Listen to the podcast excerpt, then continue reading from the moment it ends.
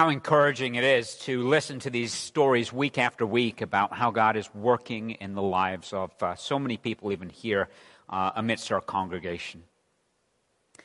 You know, it's encouraging to hear those kinds of stories because we live in a, in a day where we are surrounded by people who are looking for and desperately in need of encouragement, of, of perspective, of uh, something to give them a sense and a place of hope.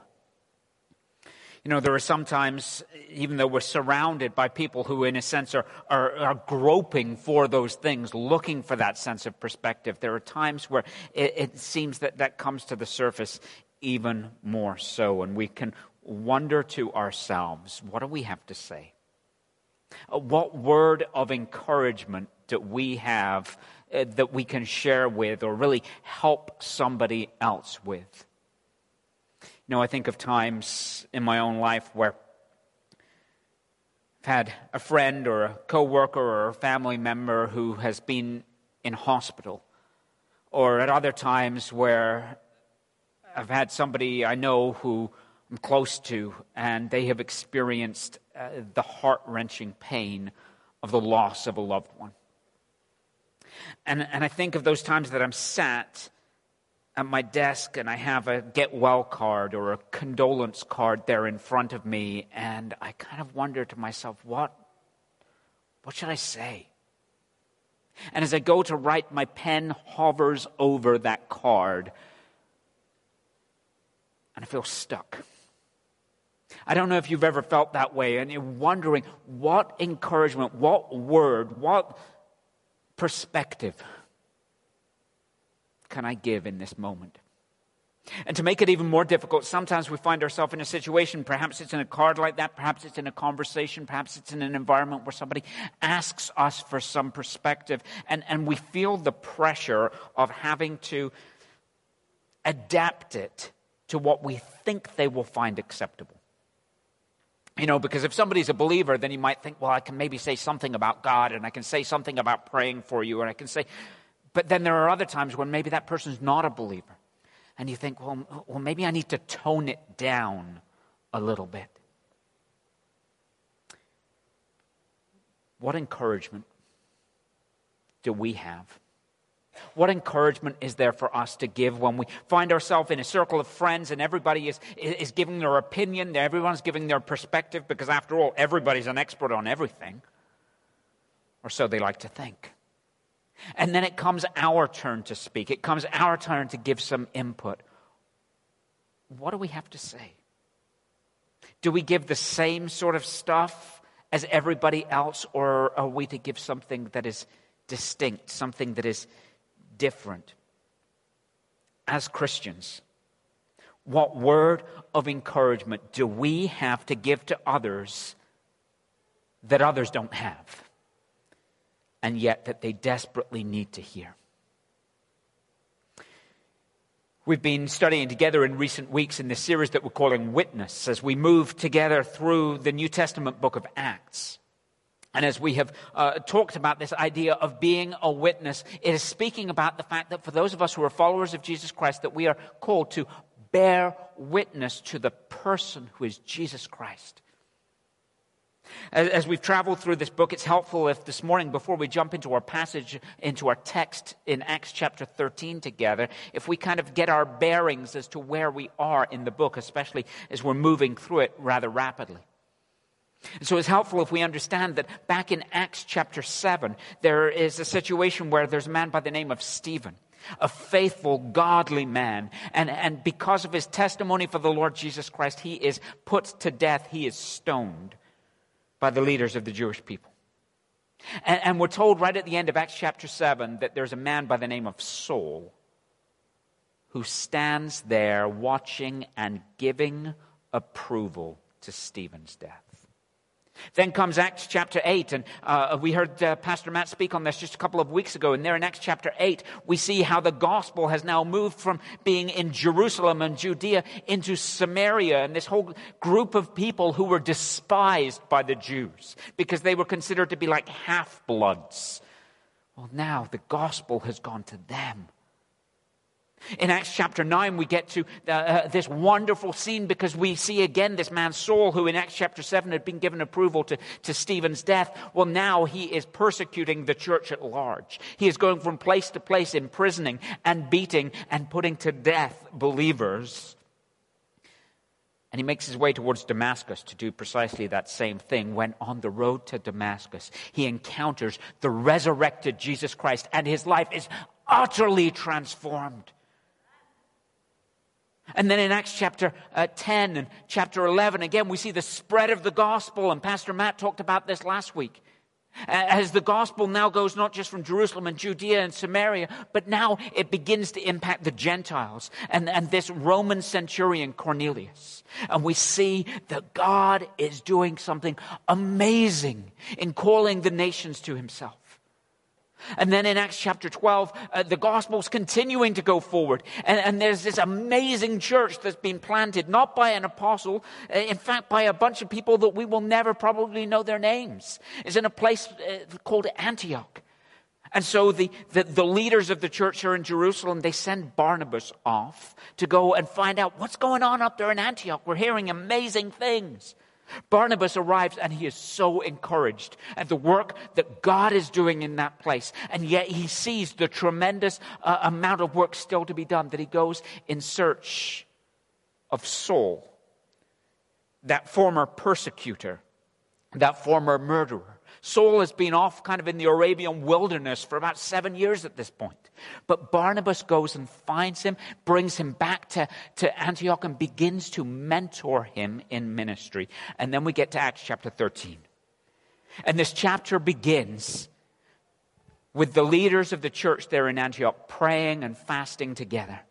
And as they pray and as they fast, the Holy Spirit prompts them to set apart Saul and Barnabas and to send them out as missionaries. And they get sent out as the first missionaries from this church. They go over to Cyprus, first of all, do amazing ministry there. As, as they do this ministry, we, we see Paul's, uh, Saul's name change from Saul to Paul. And they are launched on this missionary endeavor. And if you've got a copy of the scriptures with you this morning, and I certainly hope you do, whether you're at home or here in the sanctuary, I want to invite you to join me now in Acts chapter 13 because what we see here is Paul and Barnabas continuing on this missionary endeavor and finding themselves in a situation not so very much different than the one I spoke about a few moments ago. When they're in a situation where they're surrounded by people who desperately need a word of encouragement. And when they're invited to give that word of encouragement, they receive a message that is so completely different than what they were expecting, and yet that they desperately needed to hear. Turn with me there now. Acts 13, beginning in verse 13. There we read Now Paul and his companions set sail from Paphos, and they came to Perga in Pamphylia. And John left them, and he returned to Jerusalem. But they went on from Perga, and they came to Antioch in Pisidia. So this is a different Antioch than the one where their home church was. And on the Sabbath day, they went into the synagogue, and they sat down. After the reading from the law and the prophets, the rulers of the synagogue sent a message to them saying, Brothers, if you have any word of, uh, of exhortation for the people, say it. And, so the, the, this setting is on the Sabbath day. They're here in the city. They've apparently just arrived. They go into the synagogue, as was their habit of doing. Uh, and, and as they're there, a part of the synagogue service was that portions of the law, uh, that is the first five books of our Old Testament, uh, and, and, the prophets uh, uh, from the Old Testament would have been written as a part of that. Now, this may seem a little strange to us, but within the culture there, it was not unusual for the men of the synagogue to really take turns from week to week giving a word of encouragement or giving uh, something of a commentary on the passage that was read on that given week.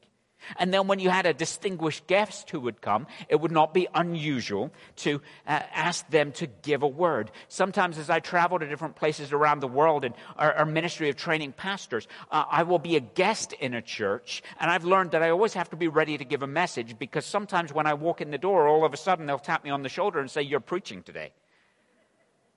Well, well, for Paul here, it, it, wouldn't have been unusual because you see, he had been trained actually as a Pharisee under Gamaliel, who was one of the leading scholars within Judaism at the time. And so they probably thought to themselves, great, we're going to get a, a good, encouraging exposition here today. And we're told in verse 16 So Paul stood up and motioning with his hand, he said, Men of Israel, and you who fear God, listen. The God of this people, Israel, chose our fathers and made the people great during their stay in the land of Egypt. And with uplifted arm, he led them out of it.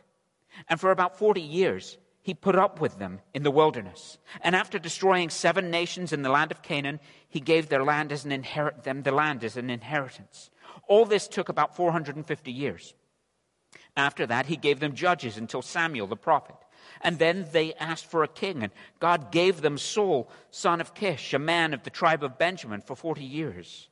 And when he had removed him, he raised up David to be their king, of whom he testified and said, I have found in David, the son of Jesse, a man after my own heart who will do all my will. And, and, and, so when he's invited to give this word of encouragement, Paul stands up, and, and what he really has to say to the people who were gathered there was, Be encouraged because God faithfully and actively provides for and directs his people. And, and so what he does is he points them back to how God had worked in the history of the people of Israel. And you know what? I would imagine that that Sabbath day, as Paul was speaking, as he started out, there were lots of people nodding in agreement. There were probably a few of them, maybe sat towards the front, who were saying, Amen. Because he was preaching to the choir. Oh, yeah, tell us more about how great we are as the people of Israel and how God chose us and how he set us. Yeah, we like that. Tell us all about it, Paul. And he reminds them as he relays the history. We don't know what passage of scripture they'd just finished reading. Uh, this was probably related to that, but he reminds them of how God faithfully and actively directs and provides for his people. And I mean, what a word of encouragement, right? We have a God who has shown himself faithful in the past. Thanks be to God that has shown himself faithful in our lives. In fact, I love what he does here. Um, and I noticed as I was studying this that he really is pointing them back again and again and again to God's intentional and engaged activity in the lives of his people. Sometimes people will say, oh, yeah, well, God kind of, he sort of winds the, the watch up and then he just leaves it to go. No, God is actively and intimately involved with his people. Notice, uh, and you'll see this on the screen, he, he says that. Uh, God chose our fathers, says that God led them out of Egypt, says that God put up with them. I love that. God put up with them in the wilderness for 40 years. You ever feel like God's kind of putting up with you? Yeah, I'm, I'm slow to learn. I'm so thankful he's patient and that he put up, puts up with me. He put up with them in the wilderness. It says uh, he, he gave them the land as the inheritance, that, that God gave them Samuel and the prophets, that God gave them the king Saul, that God gave them David. Paul wants them to know that God was actively involved in their lives as a people. But here's the thing, he's not done with the message yet, because in fact, he continues in, uh, in verse 23, and he says, right after he's talked about him raising up David, he says, Of this man's offspring, God has brought to Israel a Savior, Jesus, just as he promised. Before his coming, John had proclaimed a baptism of repentance to all of the people of Israel. And as John was finishing his course, he said, What do you suppose that I am? I am not he. But behold, one comes after me, the sandals of whose feet I am not worthy to untie. Brothers, sons of the family of Abraham, and those who fear among you who fear God, to us has been sent the message of this salvation. for those who lived in Jerusalem and their rulers, because they did not recognize him or understand the utterances of the prophets which they read, which they read every Sabbath, fulfilled them by condemning him. And though they found him in him no guilt worthy of death, they asked Pilate to have him executed. And when they had carried out all that was written of him, they took him down from the tree and they laid him in the tomb. But God raised him from the dead. And for many days he appeared to those who came up with him from Galilee to Jerusalem, who are now his witnesses to the people. And we bring you the good news that what God promised to the fathers, this he has fulfilled to us, his children, by raising Jesus, as also it is written in the second psalm You are my son, today I have begotten you. And as for the fact that he raised him from the dead, no more to return to corruption, he has spoken in this way I will give you the holy and sure blessings of David. Therefore, he says in another psalm, You will not let your Holy One see corruption. For David, after he had served the purpose of God in his own generation, fell asleep and was laid with his fathers and saw corruption. But he, whom God raised up, did not see corruption. Uh, it's a lot here in this sermon that he's giving. So, so what is it he's saying here? What's he explaining to them? He's saying, be encouraged because God's ultimate provision is through the Savior that he promised. And that Savior is Jesus. And so Paul encourages these devout Jews who were gathered there in the synagogue that day by showing them that God was not only faithful to them in the past, he was not only at work in the lives of their, their predecessors, their forefathers, but his goodness and his faithfulness is actually being most gloriously displayed in the fulfillment of what he promised. You see, when God speaks, when God promises, he acts. He always comes through. And the greatest, most glorious demonstration of that is the fact that he has given his only son, Jesus, the Savior that had been promised. In fact, he goes on and he explains here when he talks about John the Baptist, he's, he's demonstrating to them that, that Jesus is, first of all, the promised descendant of David. That's why he connects it beforehand to that. That's why he goes through that history of Israel. He wants them to see the one who had been promised has now come. And, and more than that, it's not just that, that he comes through the line of David as had been promised, but he points them to the fact that as John the Baptist testified, and as all of the Old Testament prophets before him testified, a Savior would be given. And yes, this Savior now has come, and he is Jesus. So Paul wants to point these devout Jews back to the fact that God did, in fact, everything that he had promised. But then he says something really interesting. He says, But the leaders of the people, they're in Jerusalem. And though they saw Jesus and though they heard Jesus, they did not recognize him. And this is something which is tremendously condemning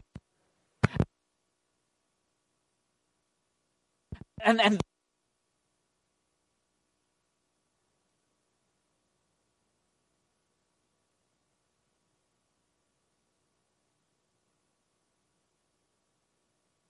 every single that testified to Jesus. Every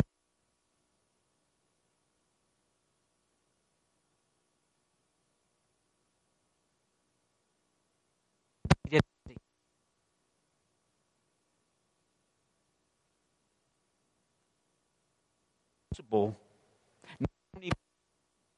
day every Sunday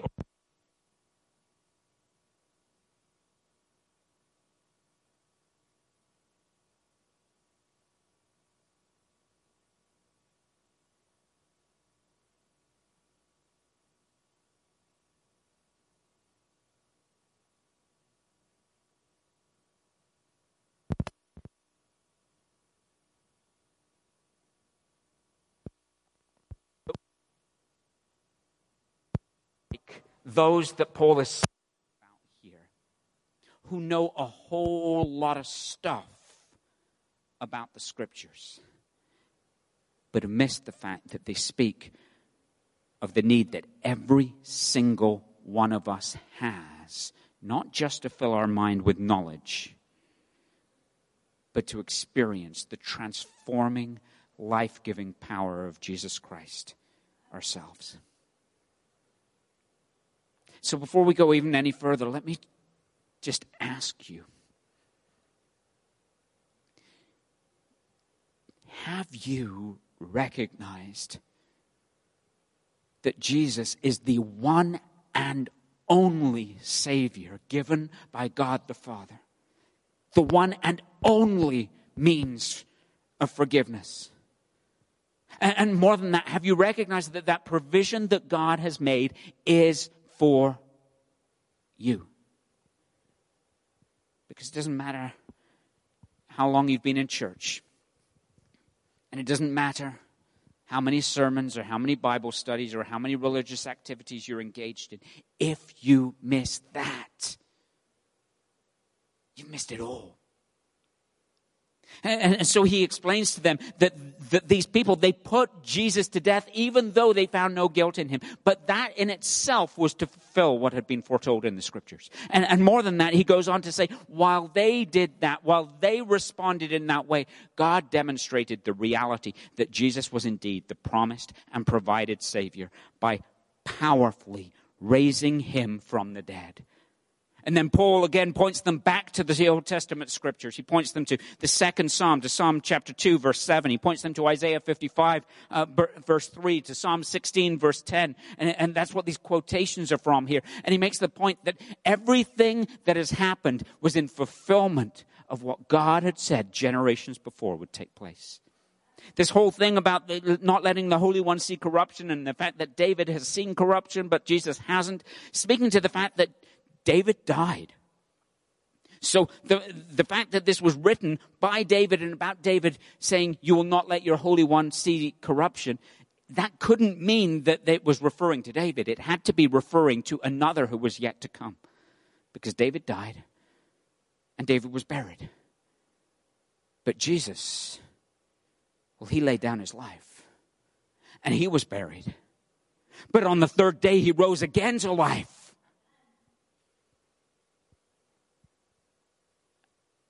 But Paul's not done.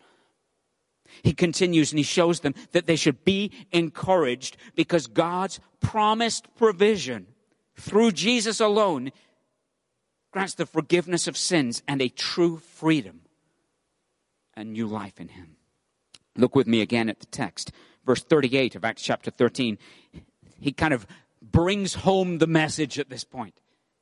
He says, Let it be known to you, therefore, brothers, that through this man, forgiveness of sins is proclaimed to you, and that by him everyone who believes is freed from everything from which you could not be freed by the law of Moses. This is the, the, the crux of the encouragement that, that Paul gives to the people there. Not simply that a Savior has come, but that through faith in Him, you can be saved.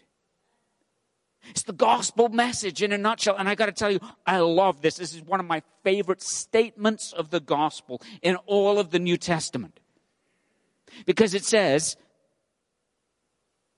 through him, through Jesus, forgiveness of sins is proclaimed to you. So, so forgiveness from our sins is available through Christ. Why? Because when he died on the cross, he took our place. He paid our debt. He bore our sin. It has been dealt with. It has been settled. And that through faith in Him, it says, everyone who believes is freed from everything from which you could not be freed by the law of Moses. Isn't that great? Everyone from everything. What's the key here? Everyone who believes on Him is saved from everything that you could not be freed from. And this is talking about the justification that we have because of what Christ has done. That we are declared not guilty, we are declared righteous in the presence of God because of what Christ has done. But I want you to think about this for a moment because Paul was talking to these devout Jews there in the synagogue.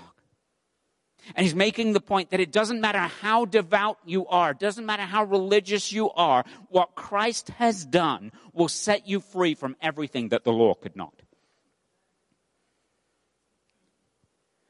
Most of us understand that it is not about law keeping, it's not about keeping a set of rules that makes us right in the presence of God. And yet, if we're honest, there are some of us who still, like those devout Jews, are looking to keeping the sacraments, performing certain religious rituals, living a quote unquote good life to try to free us from everything that holds us captive. But this is not really just talking about what holds us captive under the law. The fact that we could not be freed from a legalism, from a works based righteousness apart from through Christ. This is talking about every freedom. And again, all you've got to do is open your eyes and look down your street. Or sometimes look around your own home, or sometimes even look in your own mirror to know that there are all sorts of things today in the lives of people, including our own, that hold us captive. And we live in a culture that presents all sorts of things as the best way to get free from that stuff. And some people are so tired of trying to be free from that stuff that they have become enslaved and in bondage to other stuff. So they drink and so they find somebody's leftover prescription medication. So they turn to all sorts of other things. And here's the wonderful message of the gospel. This is the word of encouragement that Paul gives. Everyone who believes on Christ can be freed from everything that holds them in bondage. If you are in bondage to something, if you are enchained to something, if there is something in your life and you are so desperate to be free of it, and yet you feel so exhausted and hopeless and like you have nowhere to turn and no idea how to get a hold of it, then know that Christ stands ready and able to set you free. And the word of encouragement that Paul is preaching is a, is a word of encouragement of freedom through Christ. And I guarantee that there are people in your life, as there are in mine, who desperately need to know that there is a freedom that this world cannot provide. There's all sorts of programs, there's all sorts of things that you can buy into. There's all sorts of groups that you can join who will say, oh, yeah, well, if you do this and if you work this program, then you'll experience freedom. But not like Jesus gives. And so the word of encouragement that he gives is one of freedom. But then this passage here in Acts chapter 13 ends by reminding us that God's provision of his promised Savior demands a response. Demands a response. See, he goes on in verse 14, he says, Beware therefore, lest what is said in the prophets should come about. And then he quotes from Habakkuk chapter 1 verse 5. He says, Look, you scoffers, and be astounded and perish, for I am doing a work in your days, a work that you will not believe, even if one tells it to you.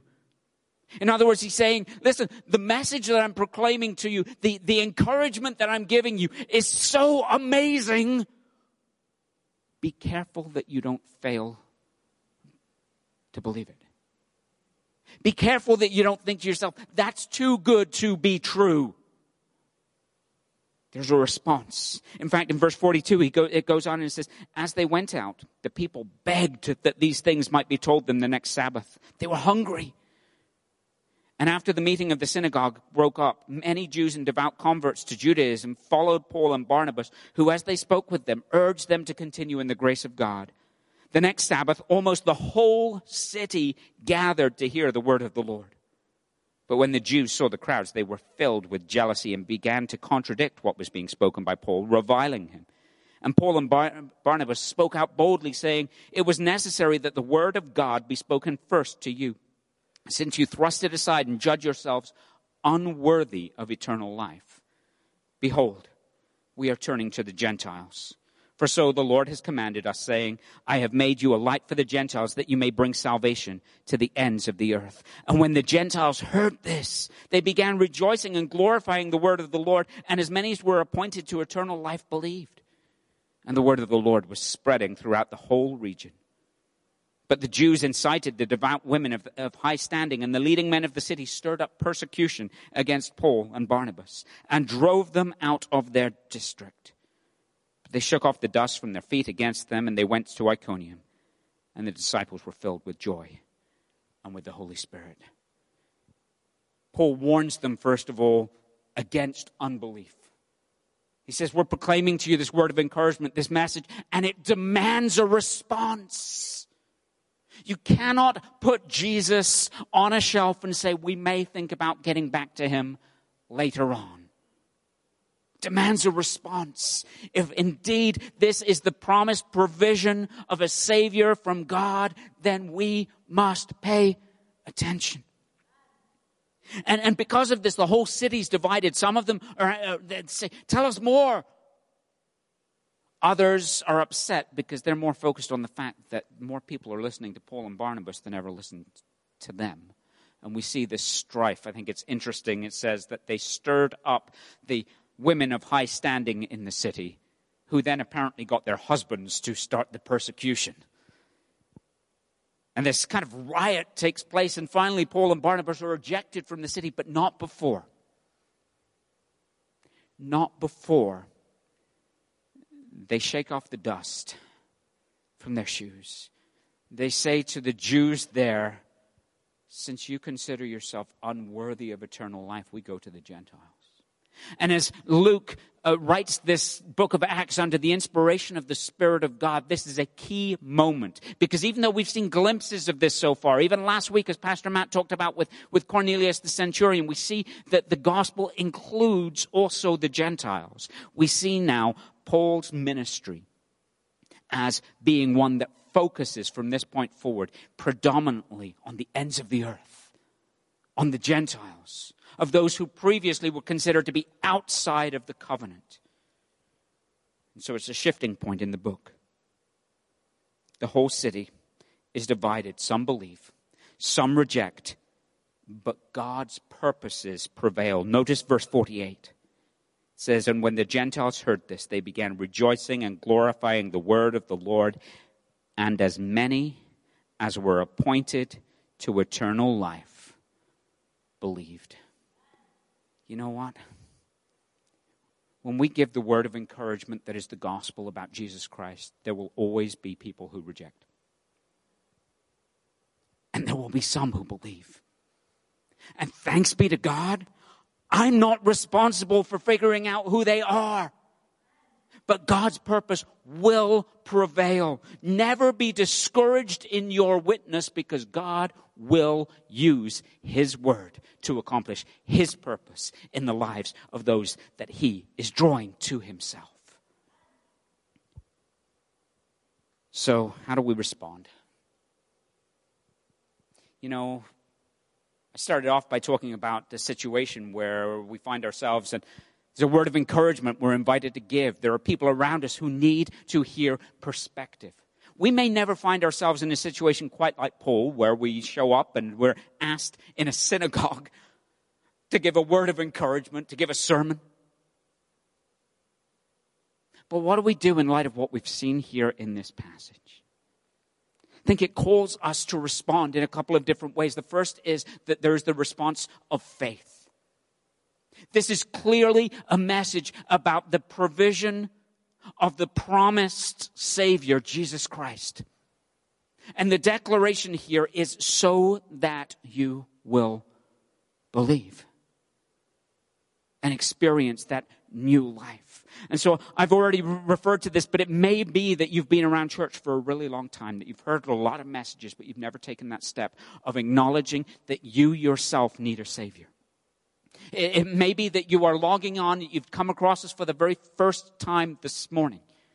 And maybe this is a message that you kind of heard something about, but today, in a way that you never have before, God has worked to bring understanding of what this gospel message is that there is life and salvation and forgiveness available for you.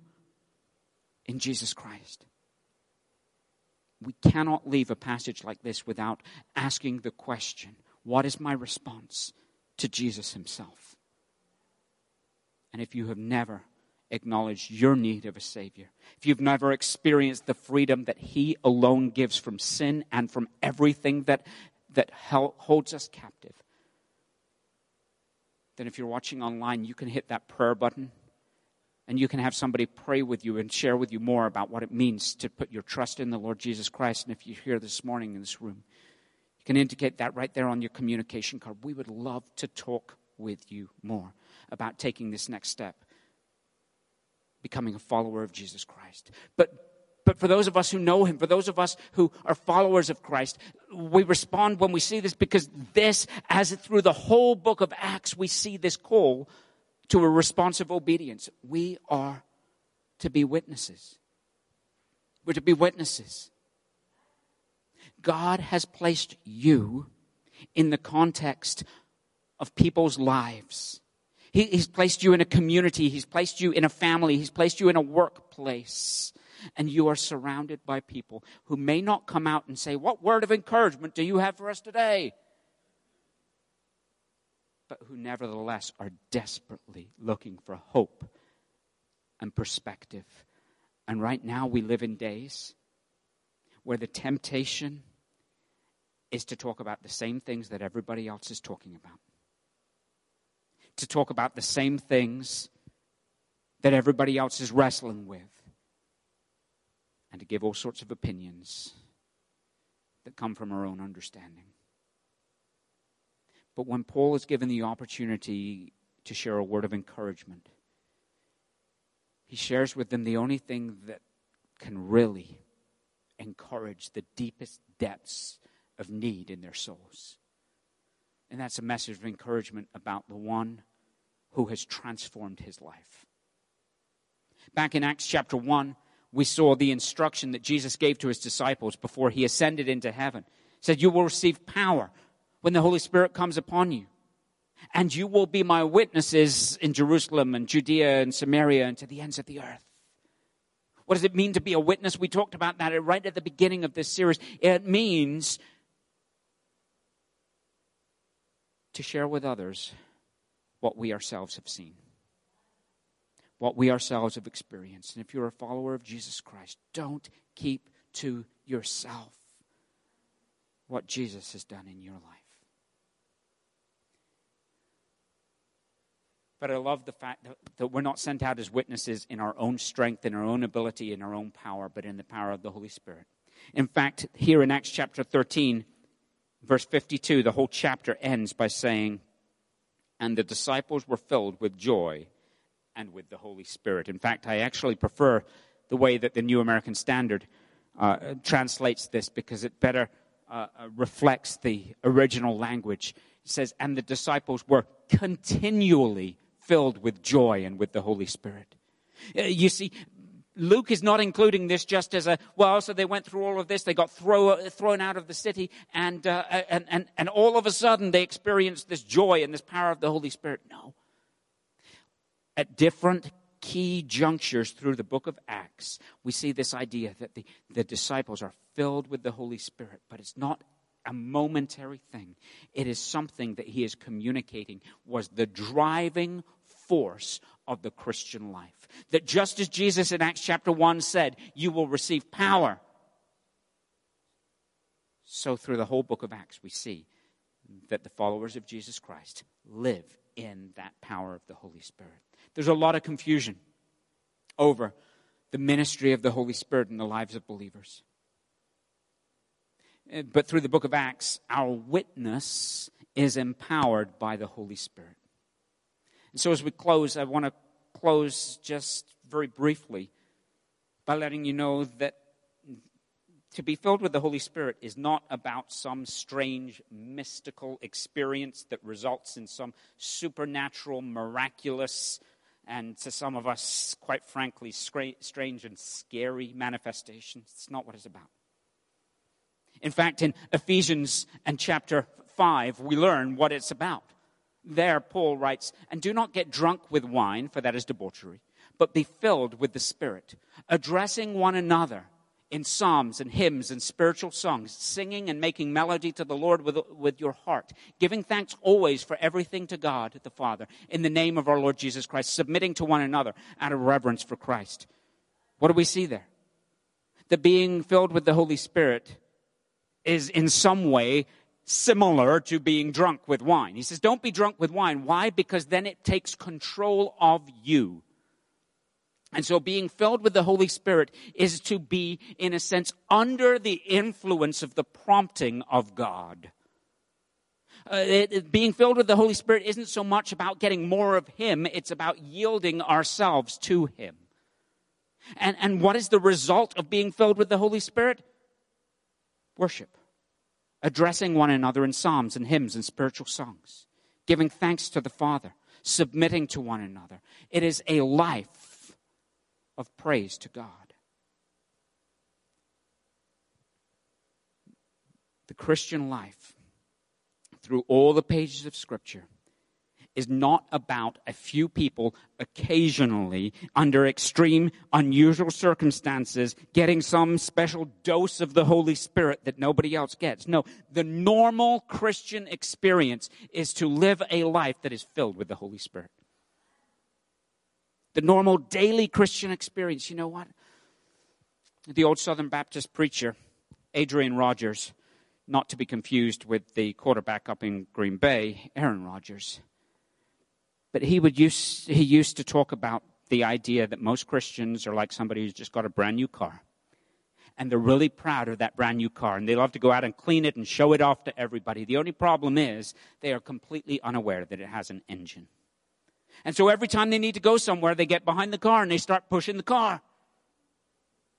And they're happy at first because they want to show this car off, but then they get to some hills and they start to think, is this even worth it? I kind of wish I didn't have a car. Because they're, they're pushing so hard to get up the hill.